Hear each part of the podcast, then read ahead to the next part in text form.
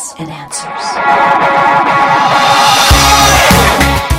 Christians argue that the miraculous life of Jesus sets him apart from all other religious leaders of the world. However, critics argue that other religious leaders have miracle accounts. Critics also question the accuracy of the New Testament accounts since they were written decades after the life of Christ. Is Jesus unique from all other religious leaders? What about the miracle accounts in the other religions? You're tuned to Evidence and Answers radio broadcast with your host, Pat Zukaran. Pat is an author, teacher, and international speaker in the area of Christian apologetics, the defense of the Christian faith. In today's broadcast, Pat and Doctor Gary Habermas examine these challenges and explain why Jesus is unique among all the religious leaders of the world. fifty critical scholars who say that Paul was there and did in Jerusalem and interviewed Peter, James, the brother of Jesus, and John. And the first two he interviewed, the first trip, Galatians one, he interviewed Peter and James, the brother of Jesus, and they put that at plus five, five years after the cross. That's when he interviewed them. And he's telling us, now they accept Paul, critics accept Paul is a legitimate witness, because here's what they'll say. They'll say Paul basically had a P H D in Old Testament. He was really sharp. He knew the languages. He studied. He was a Pharisee. He tells us that. He was an expert in the Old Testament. He's a good ethicist. He's an honest man. He could be wrong, the critics say. He could be wrong, but he's not going to lie to you. So he's really honest. And so they accept what he says in Galatians one and two. You know, I, I should tell you this, Pat, when I mentioned already my um, my late buddy, Anthony Flew, who at the time, he became a theist later, but he was the best-known philosophical atheist in the world for decades. And he and I were together. We were good friends, and we were together, and I heard him say it. We were at university together several times. And he said to people, he said, Paul was a first-rate philosopher. Jesus is a first-rate moral philosopher. And I was interested in that distinction. He emphasizes morality with Jesus, morality and ethics. And for Paul, he emphasized his logical progression of his arguments. So when we were alone, I said, Tony, um, I'm just curious, on what grounds do you call Paul a world-class philosopher? And what he said, I'll always remember it. He goes, my golly, have you ever read the book of Romans? I'm thinking, have I ever read the book of Romans? Here he is, an atheist. He says, have you ever read the book of Romans? And I said, sure. He goes, anybody who reads the book of Romans knows the man can carry an argument. You don't have to agree with him, but you can know he, you, you know he knows how to argue. So Paul's a first-rate philosopher. Jesus is a first-rate ethicist. And that's why they're so well-known to people who, like Anthony Flew, are athe- well, were atheists. Yeah, he was a titan uh, when it comes to the world of philosophy. And yeah, he was. Yeah. He really, really was. And I was privileged to interview him uh, six years before he died. And we co-authored an article published in a leading philosophy journal, Philosophia Christi. And it was called, if I have the exact wording right, it's called My Pilgrimage from Atheism to Theism. And it was what convinced Anthony Flew to become a theist. And he interchanged the words theist and, and deist because he was afraid too many people don't understand deist. But but anyway, that he theist is in that title. He gives three arguments, by the way, for why he had to come to believe in God. One, uh, just real quickly, one is Aristotle's metaphysics, which involved questions like, you look at the universe, and why is there something here rather than nothing here? Now, a lot of lay people say, yeah, well, where'd the Big Bang come from? That's basically the same question. Uh, why is there something rather than nothing? Second argument, he did buy the arguments from intelligent design, and he wanted to know why even people like Dawkins admit the order in the world. Remember, Dawkins says there's extreme order in the world, but that's just an illusion. It doesn't really mean anything. But there is order. Anthony Flew said, yeah, well, that's a pointer to God. And number three, he said, why are there laws of nature? Why do two plus two always equal four? And you could say, well, that's because I just read a guy trying to do this just today.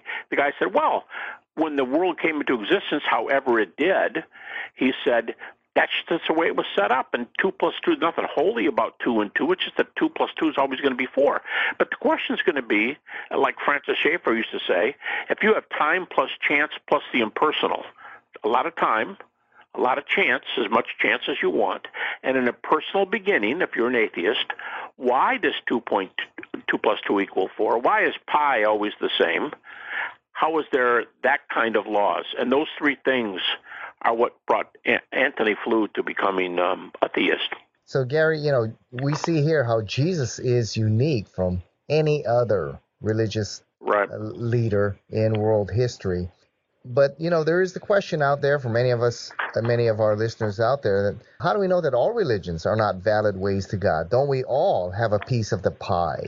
That's a good question, Pat. I mean, it really is, because Jesus isn't – I have no problem as a Christian saying there were leaders in other religions who were ethical, who were ethical leaders, who could teach ethics in universities. I have no problem with that.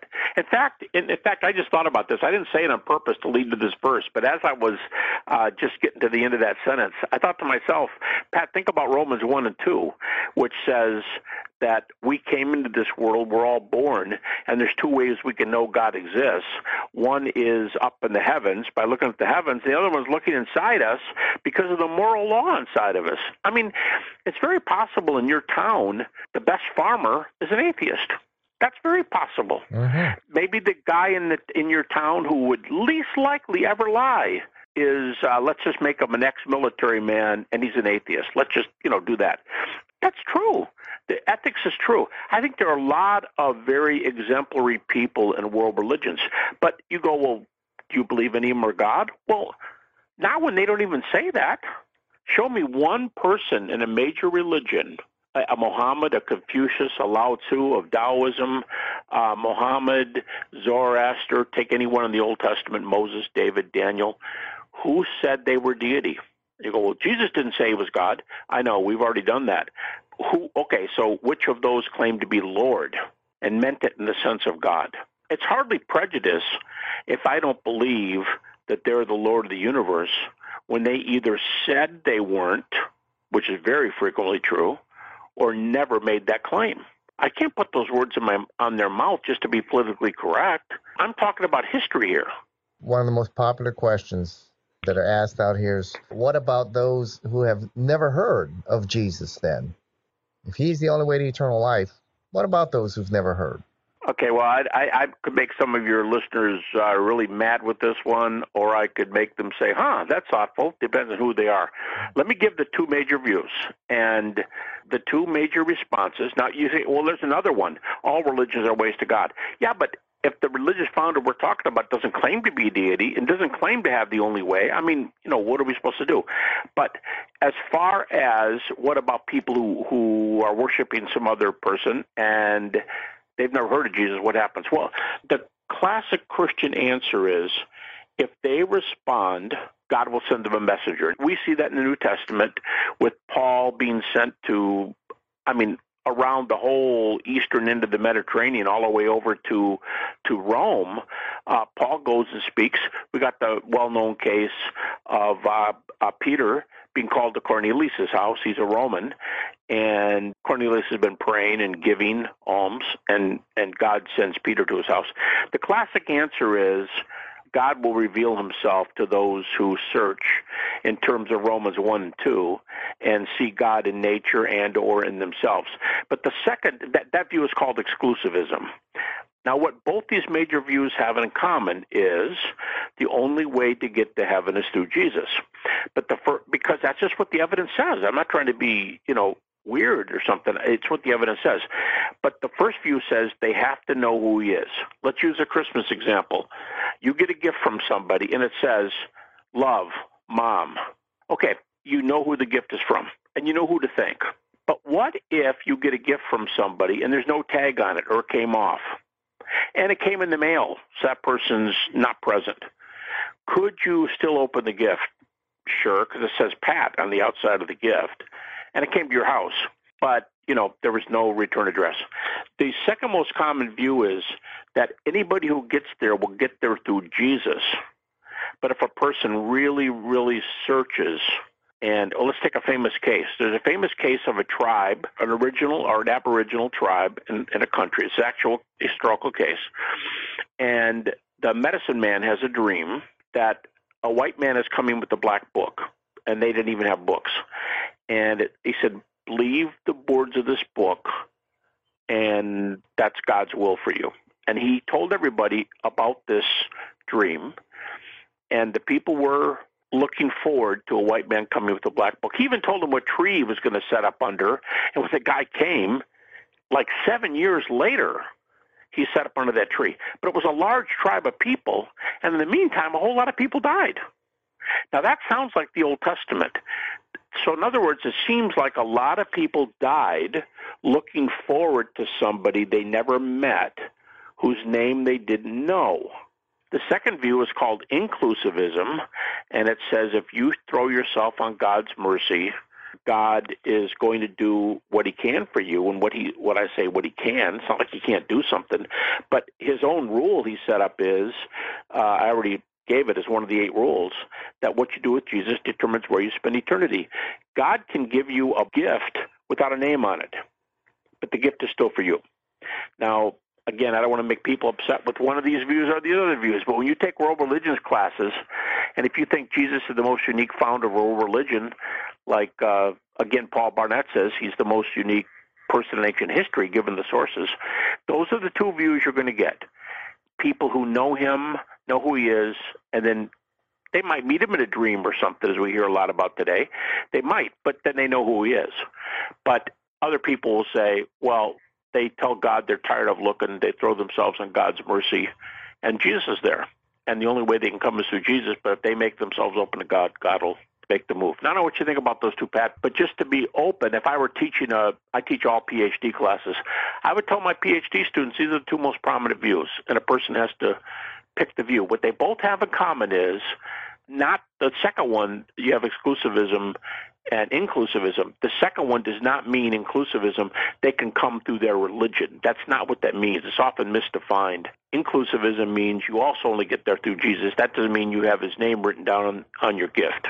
Yeah. Now, there's a growing movement. I'm running into these people more and more. It's related to this. They argue that the unsaved, those who reject Christ, will be yeah. annihilated.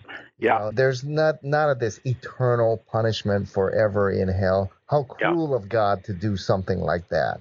And, right. You know, I teach at the uh, seminary uh, here now as well, and in other parts of the uh, world, and I'm running to a, a lot of students who are embracing this annihilationism. Right, right. In fact, I just I told you earlier that I picked up a journal because I wanted to read an article in it, and I forgot that my article was in that journal. I couldn't even have answered a quiz question on it. But the reason I wanted to read the article was that the book was being reviewed, the new reworking of the Four Views on Hell book that Zondervan does. And the very fact, when I gave two views a moment ago about those who've never heard, a lot of people think, well, you can't say that. There can only be one view. No, what I'm saying is that in Christianity, these are the two most common views on what about those who never heard, the two most common answers. Well, this book came out, and it was already out like twenty years ago, and or twenty-five, something, and it was called Four Views on Hell. Well, they redid it with a new editor, and one of the four views is annihilation. And it, it, the first book didn't do that one, but the second one did. And it argues that the words in the New Testament were destroyed, and th- there are words in the original languages that imply to some people that God never promised to be true. Well, I mean, they had a shot, but God never said you're going to have it. So they go for all the marbles, and they didn't want the Lord, and they lived a good life. And when they're done, they just don't live again. That's not being roasted over a pit. I, I can also tell you, Pat, that I another book called by a Talbot professor, forty. I think it's called forty Questions on Heaven and Hell. He says in there, one of his questions is, what's the majority view on the nature of hell? He says the metaphorical view, C S Lewis's view, hmm. is the number one view, that hell is eternal, it doesn't end, but if you say you don't want God and you walk away from him, God's going to let you walk away from him. If you break up in a relationship, you've got to have the right in our law you've got to have the right to walk away. You might make everybody angry, but you got the right to walk away. You got the right to do a lot of things that people may not want. And if you walk away from Jesus, you're going to have a world that you ask for, which is one where God's not boss and his word is not read, and all the what we call common grace. You know, I already said maybe the best farmer in your town is an atheist. That's entirely possible. Maybe the most ethical man in your town is an atheist. Entirely possible. But you're going to be in a world where maybe a lot of other people aren't going to be the most ethical people, because you said you didn't want God and his laws, and you wanted to walk somewhere else to, to another place, and he's going to allow your choice. Anyway, this book, whatever that's worth, that, that this book said, this is not of how people come to Christ, your your question, but the But the other one you ask about annihilation, this is about what happens to those who finally walk away. And he said that this metaphorical view where they're going to live with uh, depression and anxiety apart from the God of the universe and his good graces, that's the view of hell that's taught in Scripture. And one of the things they say about the other view is, how can you have hellfire, which is bright? Uh, for example, the book of Jude, the one chapter book has hell being both hellfire and eternal blackness, darkness. You can say, see, well, the Bible contradicts itself. Well, that's not required at all. And you don't even have to have, you don't have to take this view. But in the book of Jude, you can say, well, Jude did the best job he could explaining things in words we all understand. We still don't understand this today. And if it says fire and blackness, it what it means is you don't want to go there. It's not good. So just think about it. He's not dying for the degrees in hell. You know, we get up discussions about, are there really worms in hell? And how can a, worms eat a raised body? You know, so there's some funny conundrums, and, and people could say, well, they're conundrums because they're not meant to be taken literally. So that's the metaphorical view. And this book by Gomes, Professor Talbot, said that's the most common view today. But like I said, your response, annihilation is now one of the four major views in the Four Views book. And the reason there are four views is because Christians take that position whether you like it or not. Yes, you know, and I can sympathize with the annihilationist view. I mean, to be separated from God forever, man, that, yeah. that's a, just a horrible thing. And to think that some of my loved ones will be separated from God forever, that's almost unbearable for me to think. So I, Yep. Although I don't agree with annihilationalists, you know, I, I, I do sympathize with that view. Yeah, I'm, I'm like you, Pat. I don't agree with annihilation either. But I want to get this across. You know, Zondervan and, and InterVarsity, two major evangelical publishers, they have something like, I might be way underestimating, but they have something like sixty three, four, and five views books. Why do evangelicals, conservative Christians, have three, four, and five views on things? Because outside of the yellow brick road, outside of the gospel, outside of things we have to believe, I don't mean that pejoratively, but outside of things we believe to become Christians, there are just a lot of views on things. And I think it's cool because God allows us to have different views. He doesn't tell us we have to have one view on every last thing. He's not a dictator. Yeah. And people do have more than one view. Yes. And I think one of the uh, things we all agree, well, all Christians are agreed upon, is on the resurrection of Christ, something yep. that you yep. have defended yep. on for most of your lifetime.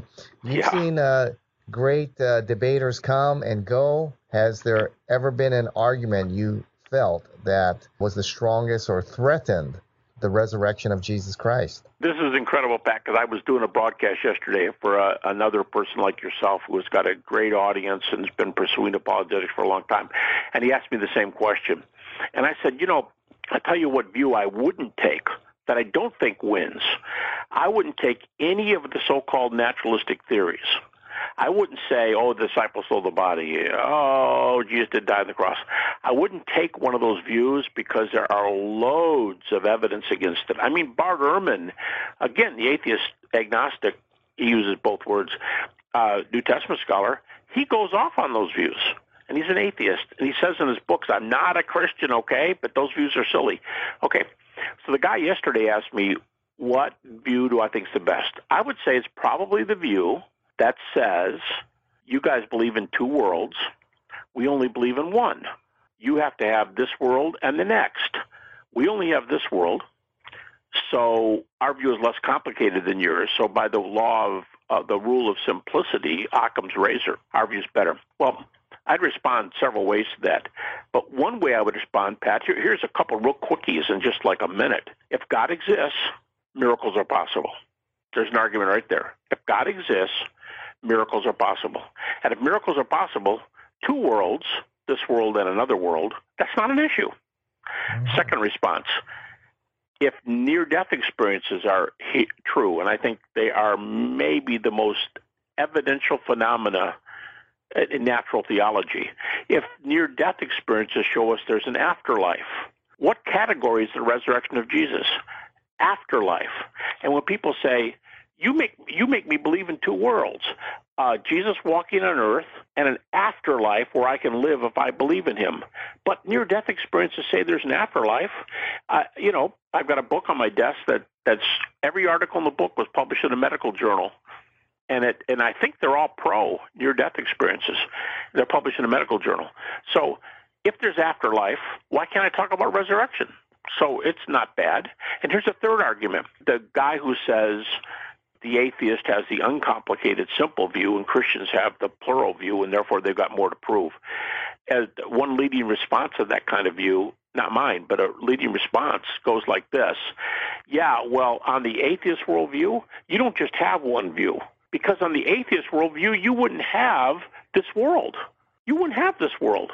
Because everybody admits, look at the literature, even non-Christian physicists and uh, astrophysicists, that this world, and especially life on it, is extremely rare. The odds of, of life from non-life are almost non-existent, according to the atheists. So you don't just have a world, and I need two worlds, heaven and earth. You have atheism. You may have a world, like stars out there, but you don't have life. So you have to assume a whole process of where to get life, or you're, you don't have it in your system. So don't tell me your world's simpler. But I do think, because you could have either God, an afterlife, or where does your world come from? And all of those say, I'm open to the resurrection. So I think that's probably the biggest comeback, just because it would trip Christians up to say, I have two worlds and you have one world. Christians have to be prepared to say, no, your your view is not that simple. You got to bring other things in. It's just not, oh, here I am, me and my atheism. No, because it's you and your atheism sitting on earth, but there's no green grass and there's no laws and there's no intelligent design and there's nothing. Now, the minute you start populating that with views, see, you just did what you said you're not. You're bringing other things in. Wow. So, yeah. And uh, I encourage you, you know, with the power of the internet now, you can watch Gary Habermas debate and dialogue. There are these skeptics, New Testament scholars, atheists there. Uh, several of his debates on YouTube, uh, very outstanding, very outstanding debates there to watch. Well, thanks, Pat. I didn't even put them up. In fact, Lord willing, I've got a um, YouTube channel coming up very soon, and I've already got, I think it's sixty brief interviews that are not anywhere else on my website or anything that are gonna are going right up on my. So that if you stay tuned and you go to my YouTube channel or you go to my website, you get a lot of this stuff, and none of it's for sale. There's no price for any of it. Wow. See, I, I told you, you are breaking into the movie industry. You know, I tell you. Yeah. Yeah. You know, I only said that as a joke because, uh, you know, someone was playing you in that uh, case. For Christ, yeah, yeah, yeah. It, it was a, in other words, it was a joke, Pat. It was oh. a joke because I broke in, sort of, because I wasn't really there. Somebody played me. Yeah. Well, I, like I tell people, hey, that movie wasn't going anywhere. It was just going downhill and depressing until Lee Strobel met the first apologist, and that was Gary Habermas, man, I tell you. Yeah. yeah, it's a, uh, Lee Lee has done a lot for the kingdom, and his books have sold millions of copies, I dare say. Josh McDowell, Josh told me one time his More Than a Carpenter book, this was years ago, told me More Than a Carpenter sold had sold more than twenty million copies. Wow, incredible. So fantastic, yes. So this is good. Thank yeah. you. So, Gary, uh, if people want to get more information on you and the kind of information that you shared here on this uh, radio interview, where can they go? I would say I would say uh, Gary Habermas dot com, the website, Gary Habermas dot com, or wait for a little while, maybe a month, and my YouTube channel should be up with automatically dozens of interviews you won't see anywhere else. Oh, fantastic, fantastic. You've been listening to our interview with Liberty University professor and one of the top men on the resurrection, Doctor Gary Habermas. So, Gary, thanks for being with us once again here on Evidence and Answers. I loved it, Pat. Thank you. We've run out of time. Thank you for joining us here on Evidence and Answers radio broadcast. We hope you enjoyed today's show. If you would like Pat to speak at your church, Bible study, or perhaps hold an apologetics conference, give him a call locally in Hawaii. That number is four eight three, zero five eight six. Or you may contact him through the Evidence and Answers website. That's evidence and answers dot org. To keep broadcasts like Pat's on the air, we rely on generous support from you, our listeners. For the opportunity to donate, head on over to our website. That's evidence and answers dot org, and you may do so right there online on the homepage. You'll also find we have a wide variety of resources available to you, including articles and additional audio for you to listen to or download. Join us again next time on the air or online as we provide compelling reasons for faith in Christ. That's Evidence and Answers with Pat Zukaran.